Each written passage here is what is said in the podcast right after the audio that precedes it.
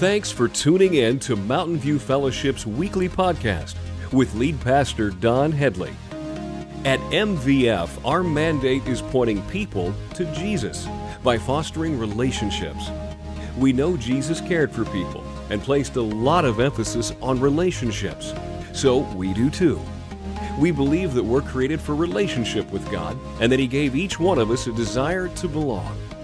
If you'd like more information about MVF, connect with us at mvfcolorado.com. Now, stay tuned for this week's message.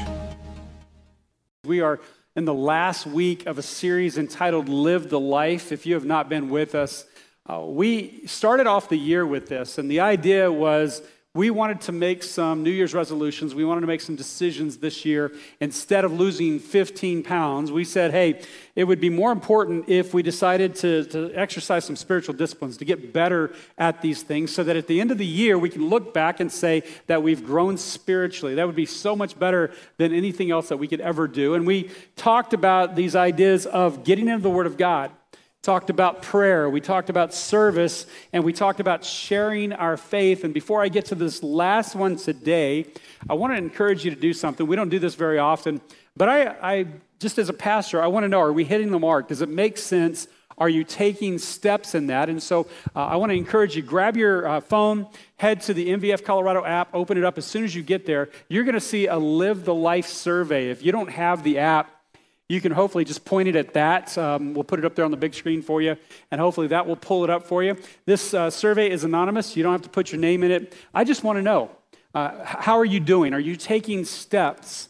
Uh, this year? Are are you diving into the Word of God? Are you spending more time in prayer? There's a lot of different questions, and based on how you answer those, it will give you another prompt. And so it's about two minutes, probably max, that it'll take you to take this survey. So would you go ahead? I just want to give you a few minutes and take the survey. That's how important I think it, it is for us.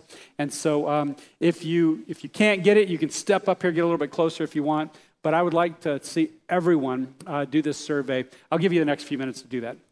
Good. All right. Hopefully, uh, I forgot to tell you, all you have to do is point your camera at that on your phone. So uh, if, if if I forgot and you didn't do it, uh, you can do it after the message. And so we'll get to it later on as well if you didn't get a chance to. I just want to hear from you. I wanted to find out how are we doing as a church in these spiritual disciplines? Because like we promised you at the very beginning, if you if you commit yourself to these disciplines, you will see a difference over the long term this year. You're going to see some big leaps uh, forward in your, in your faith, in walking with Christ, and growing spiritually. And that's what we desire for each and every one of you. And so um, that's the idea behind this. Now, I'm going to leave that up just for a little bit. I'm going to launch into our message today because the topic I want to talk to you about is, is kind of an interesting one. It's one that we don't talk about a whole lot within churches, some churches more than others, but it's an important topic. And I, and I think it's one of the most important topics that we could address in the church. And, uh, and I don't know, I'm just going to say most of you are probably country folks, so you probably understand this analogy. Uh, most of you know what a chainsaw is, right? Most of you? Okay, good. All right. Um, if I brought a chainsaw up here today and I was going to cut some logs up here, and I grabbed a hold of the chainsaw, picked it up, didn't pull the cord, or for some of you that are fancy, they'll push the start button, right? Uh, if I didn't do that, and I just set it on the log and I begin to push it back and forth on the log, what would you think? Yeah, you're crazy, right? Like, you're an idiot. Like, you have no idea what you're doing. Don't you understand how to use that? Man, there's so much power in your hands. And I'd be like, no, no, no, I got this, I got this. And I just lean into it harder and I start to push it even harder. You would, you would think I was crazy. And yet, I believe that for Christians today, especially in the American church, that's the way that we do life. That's the way to, that we do life. We have all this power, we have uh, an amazing advocate, and we never recognize it, we never access it. Uh, today, I want to talk to you about this, this Holy Spirit. Now, I know I want to recognize a couple of things right up front. That first of all, I'm going to share with you a lot of what Scripture says about the Holy Spirit, but I also will tell you that I believe the Holy Spirit is bigger than all of this that we're going to talk about today. I believe that He, he um, goes forward and he does the will of the Father. And, and, because of that, he can do whatever he wants to do. And yet, in that moment, I'm going to share with you just what I see in Scripture, but I don't want to put him in a box either. Does that make sense? So I'm just going to show you what we, we see in Scripture, uh, the guidelines that we see, and how we see it uh, utilized in Scripture. But I also um, have to recognize that many of you are coming at this from different backgrounds. Uh, if you were like me, maybe you were raised in a denomination that, that subscribed to a particular translation of the Scriptures, and in that translation, it read the Holy Spirit as the Holy Ghost, right? And because it said ghost, we were afraid of it. Like we never talked about the Holy Spirit. We just didn't. We didn't, I don't remember it ever being brought up when I was growing up. And then I married a woman who come from more of a Pentecostal background, and that's all she was taught.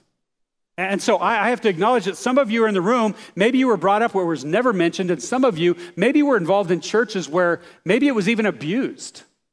And so we have extremes all over the place. And, and what happened is when we got married, uh, I said, Well, uh, this is what I believe. And she said, Well, this is what I believe. And we're like, Okay, well, let's go to the scriptures and find out actually what the scriptures say. And I think it's one of the reasons why we pastor a non denominational church today and hold firm to what the scriptures say.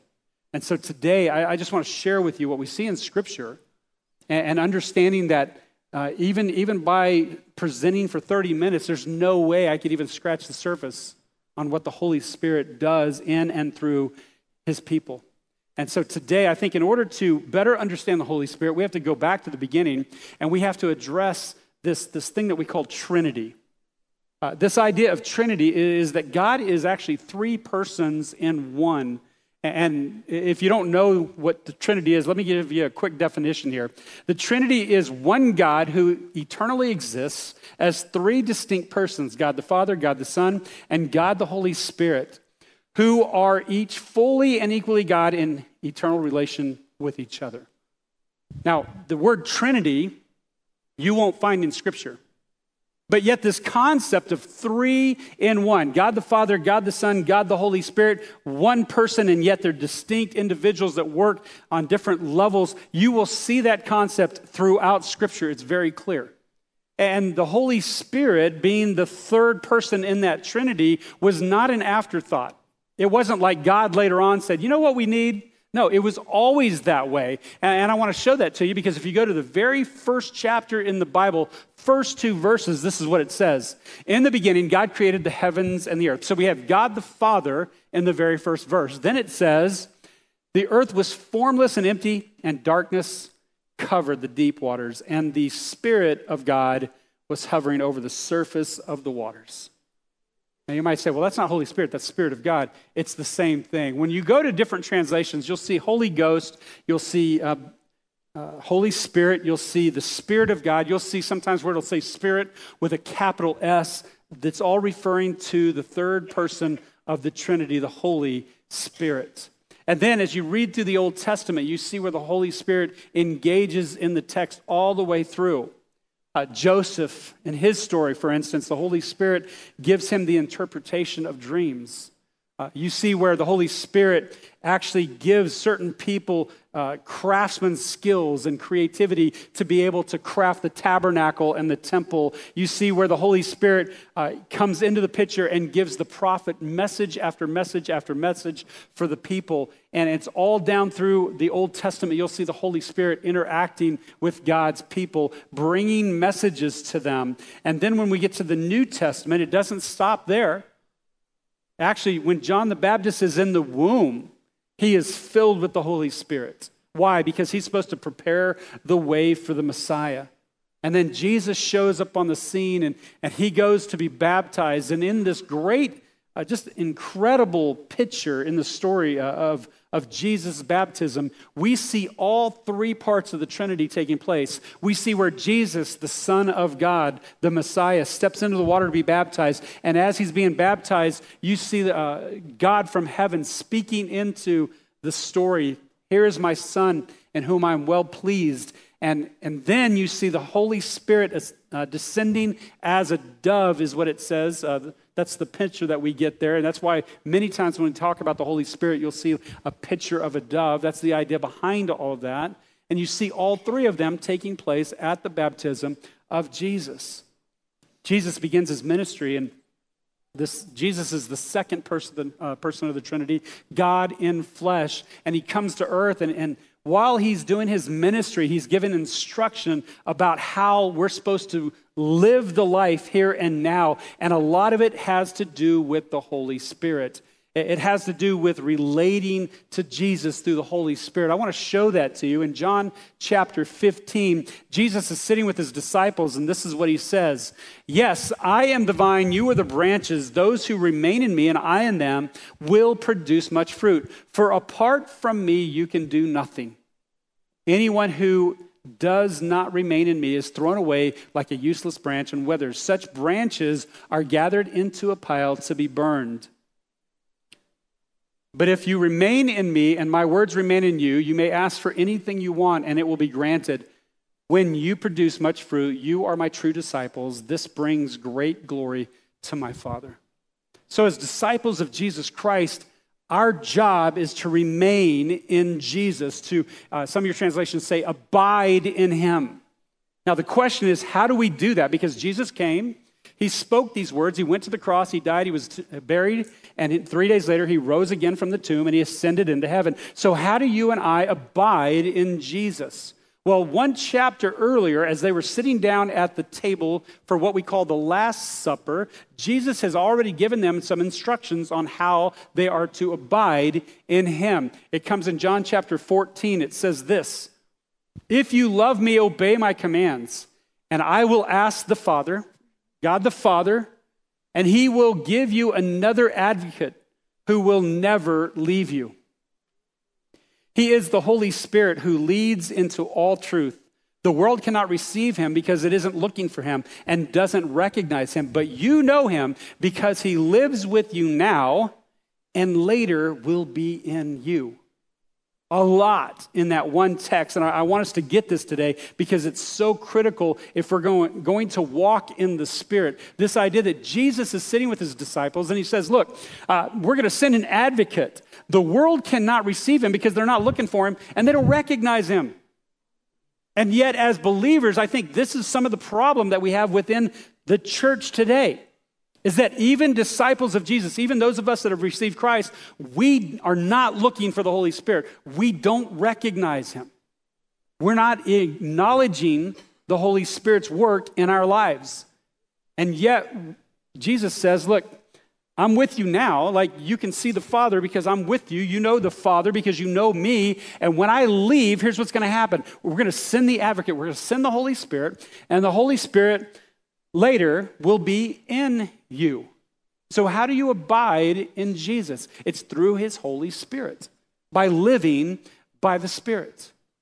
How do you receive the Holy Spirit? Well, in Ephesians chapter 1, it says, And now you Gentiles, talking about people who are outside the Jewish faith, that's you and me, Gentiles have also heard the truth, the good news that God saves you. And when you believed in Christ, he identified you as, as his own by giving you the what? The Holy Spirit, whom he promised long ago. It's this idea that when you receive Christ, you have been given the Holy Spirit in that moment. The Spirit is God's guarantee that He will give us the inheritance He promised and that He has purchased us to be His own people. He did this so we would praise and glorify Him. It's receiving Jesus Christ as our Lord and Savior. When we repent and believe in Him, it says that we are filled with His Holy Spirit in that moment. At the moment of salvation, you are filled with the Spirit of God. And what I want to show you today is I believe that for many of us, we struggle in our walk with Christ because, like that chainsaw, we pick it up and we start sawing away on the log without ever accessing what that thing is actually supposed to be there for. We think that if we just lean into it harder and press harder, like something's going to happen, I'll just work harder. And yet the Holy Spirit is standing right there going, Look, I can help you with this. And we never acknowledge the Holy Spirit in our lives. Now, how do you know you have the Holy Spirit? How, do you, how, how can we be sure that we have the Holy Spirit dwelling within us? In 1 Corinthians chapter 12, it says this Now, dear brothers and sisters, regarding your question about the special abilities the Spirit gives us, I don't want you to misunderstand this. You know that when you were still pagans, you were led astray and swept along in worshiping, worth, uh, worshiping speechless idols. But check this out So I want you to know that no one speaking by the Spirit of God will curse Jesus, and no one can say Jesus is Lord except by the Holy Spirit. One of the roles of the Holy Spirit is to work on a non believer's mind and heart to draw them closer to God so that they might come to know Jesus. So I'll just say it this way you wouldn't be walking with Jesus if it wasn't for the work of the Holy Spirit in your life. The Holy Spirit is the one that drew you toward Jesus and allowed you to be able to recognize Jesus and receive Him as Lord and Savior in the pl- first place. So, if you have received Christ as Lord and Savior, you have not only received Him at salvation, but you have the indwelling of the Spirit right here and right now. So, it's not a matter of whether a Christian is filled with the Spirit or not, it's a matter of whether they've recognized it. That's what it comes down to. And for many of us as believers, if we're honest, we would have to say that we received Christ and we've been trying to live the life without ever acknowledging the Holy Spirit. We've just been cranking away on that, on that chainsaw without ever starting it up. Romans 8 is this amazing text that Paul was writing, and, and in that he goes back and forth between uh, this, this life of the disciple the fact that we struggle in living according to the flesh, the sinful flesh, or living according to the spirit. And it goes back and forth between this struggle that we have. And some of the problem that we have in our culture today is we've bought into this lie that says that we are all basically good. And you guys know that's not right. You know the truth, right? That we're all sinful, we're selfish, we lie, we cheat, we, we're prideful, we're wicked people. That's who we are. And, and outside of, the, of the Spirit doing its work in us, we will remain in that.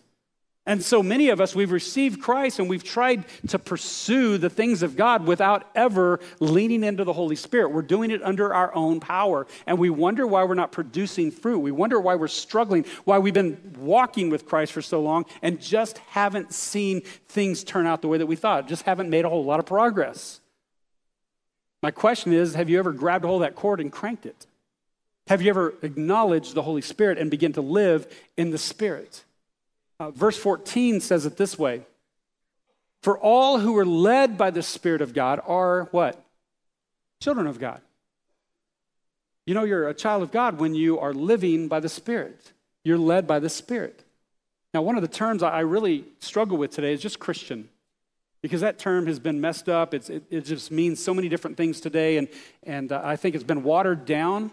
But honestly, that, that's the name that our culture uses to call, you know, call disciples of Jesus Christ. And if you want an accurate definition for what a Christian is, based on this verse, I would say this that Christians, a Christian is anyone who has the Spirit of God living in them.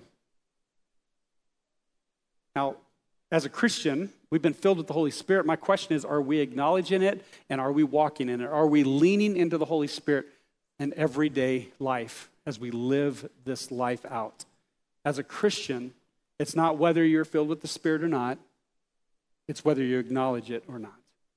And I want you to get this today because uh, this goofy little illustration of a chainsaw, I want you to know there's so much power that is available to you that you can access, that you can lean into that will help you as an advocate, as a counselor, as a guide, as somebody who convicts you, as somebody who encourages you, and all the things that you need as you are molded and shaped into somebody that looks more and more like Jesus Christ. It's that, that process that we call sanctification, becoming more like Christ every day. And we're trying to do it under our own power, and we need the power of the Holy Spirit to help us in that. Because that's the only way that we're going to make some significant steps forward in 2024 is if we acknowledge and lean into the Spirit to help us in this process. And there's so much power available. Romans chapter 8, verse 11 says this The Spirit of God, you remember what the Spirit of God is? The Holy Spirit, who raised Jesus from the dead, lives in you.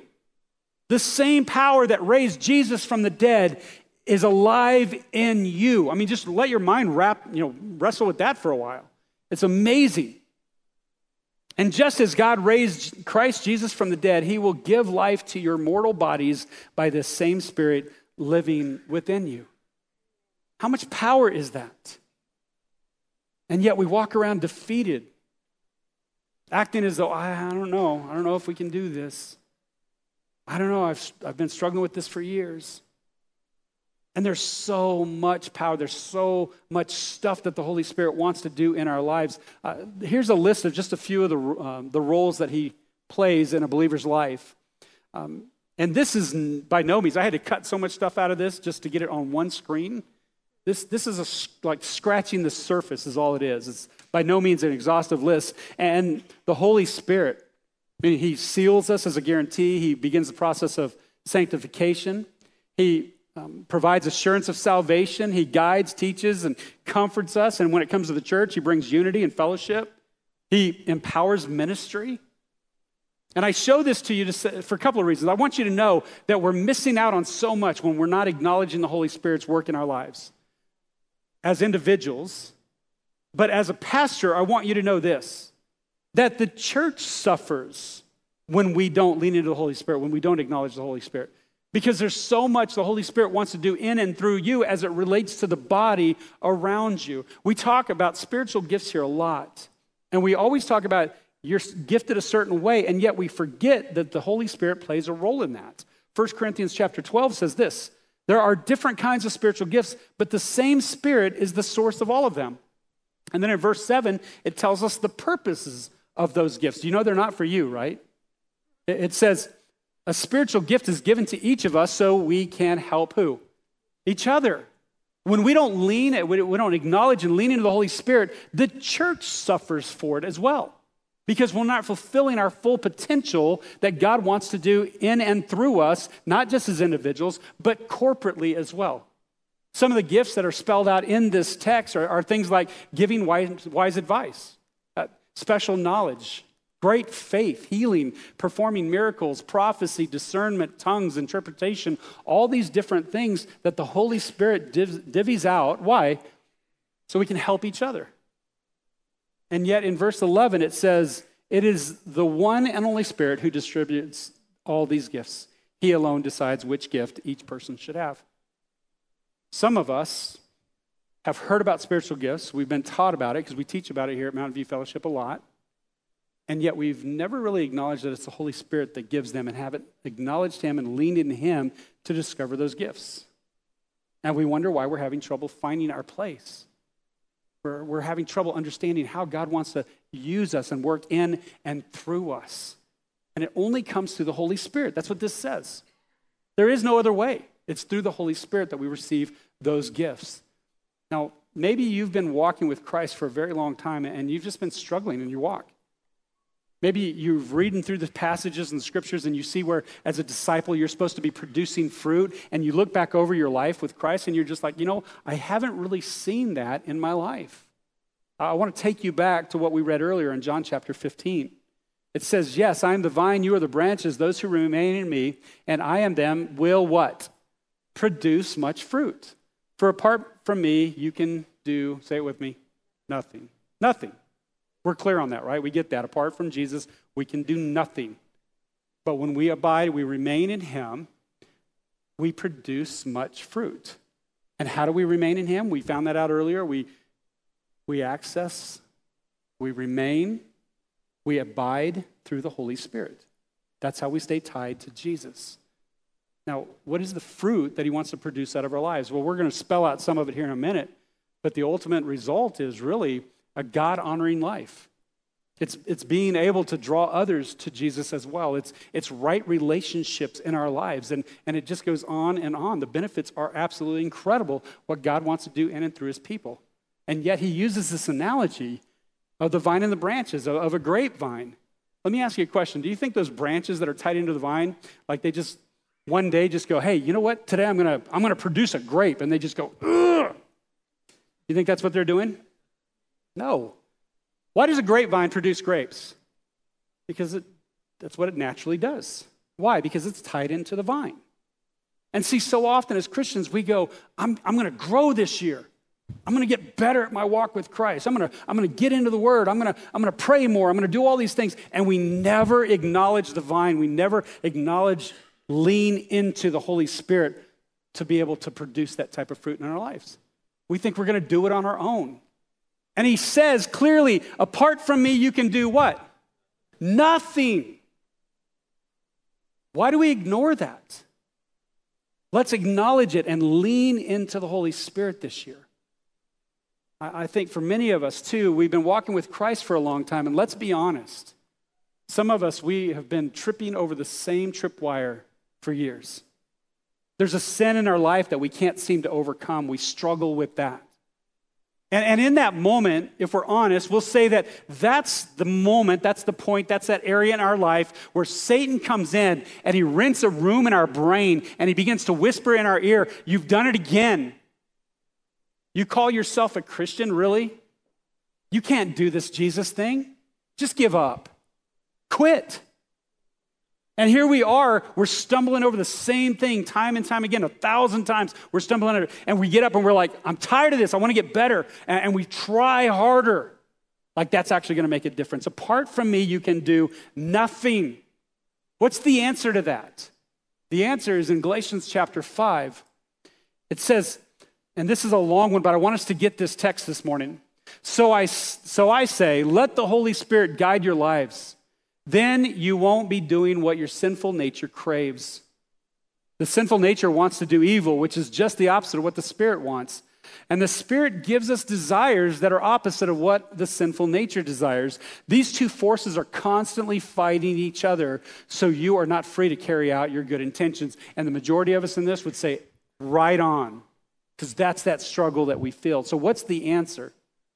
But when you are directed by the Spirit, you are not under obligation to the law of Moses. When you follow the desires of your sinful nature, the, result, the results are very clear sexual immorality, impurity, lustful pleasures, idolatry, sorcery, hostility, quarreling, jealousy, outbursts of anger selfish ambition, dissension, division, envy, drunkenness, wild parties, and other sins like these.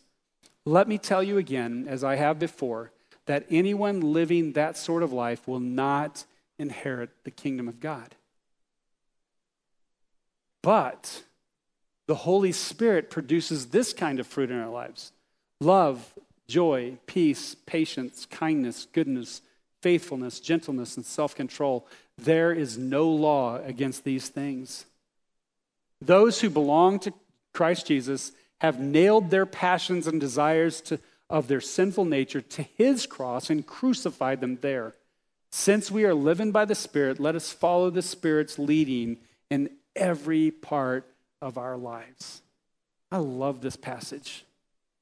I don't know about you, but that gives me great hope keep struggling with stuff in my life. I got to lean into the spirit. I got to I got to set aside that sinful flesh. Now, I'll just be honest with you, okay? And this is a side note. It talks a lot about sinful nature in here, and I don't think that's a correct translation. It should be sin, uh, sinful flesh, because in our context today, when you say nature, we get the impression that that's something we just can't even change. It's just who we are, and we're never going to overcome it. And that's not the case at all. That's the opposite of what this text says. When we live by the Spirit, we can overcome those things in our life. My question is as we're reading through that, are you seeing the kind of fruit that the Holy Spirit brings about in your life?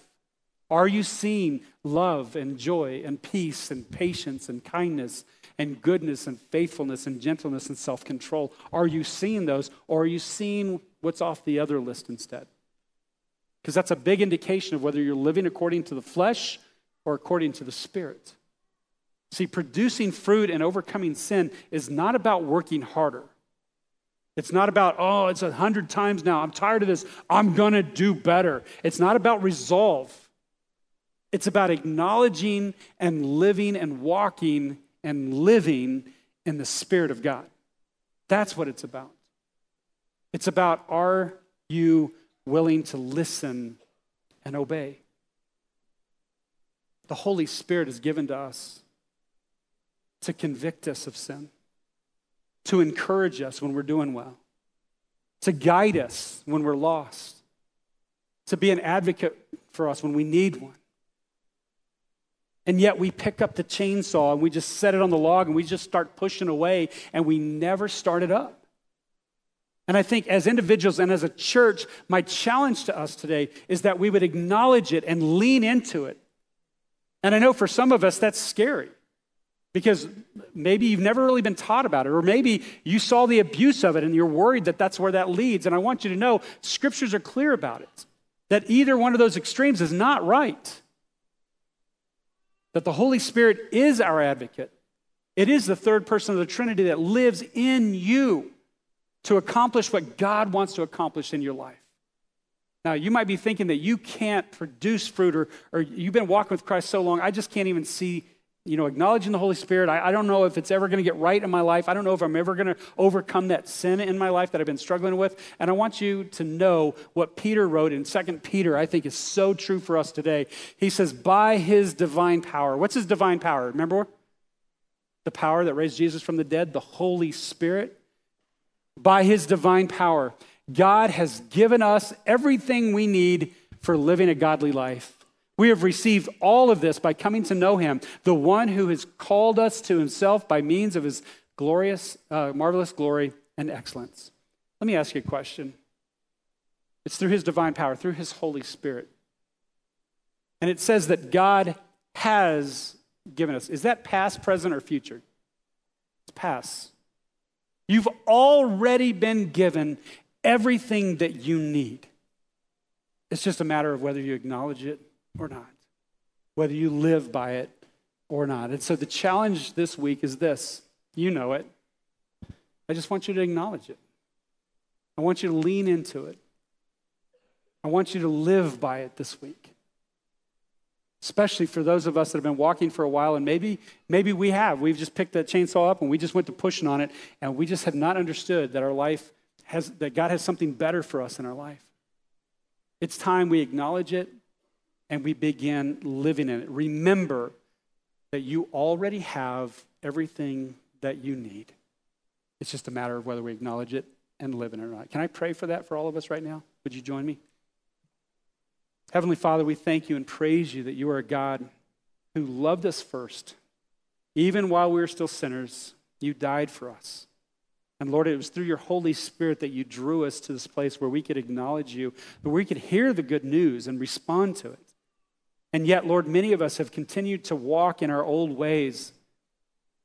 Maybe we received you as Lord and Savior, we were baptized, and yet we continued just to do life on our own. And I pray that that would change today, that we would commit ourselves to acknowledge that there is a third person of the Trinity, one that we have forgotten, one that we desperately need in order to produce fruit, to stay connected to you, because apart from you, we can do nothing.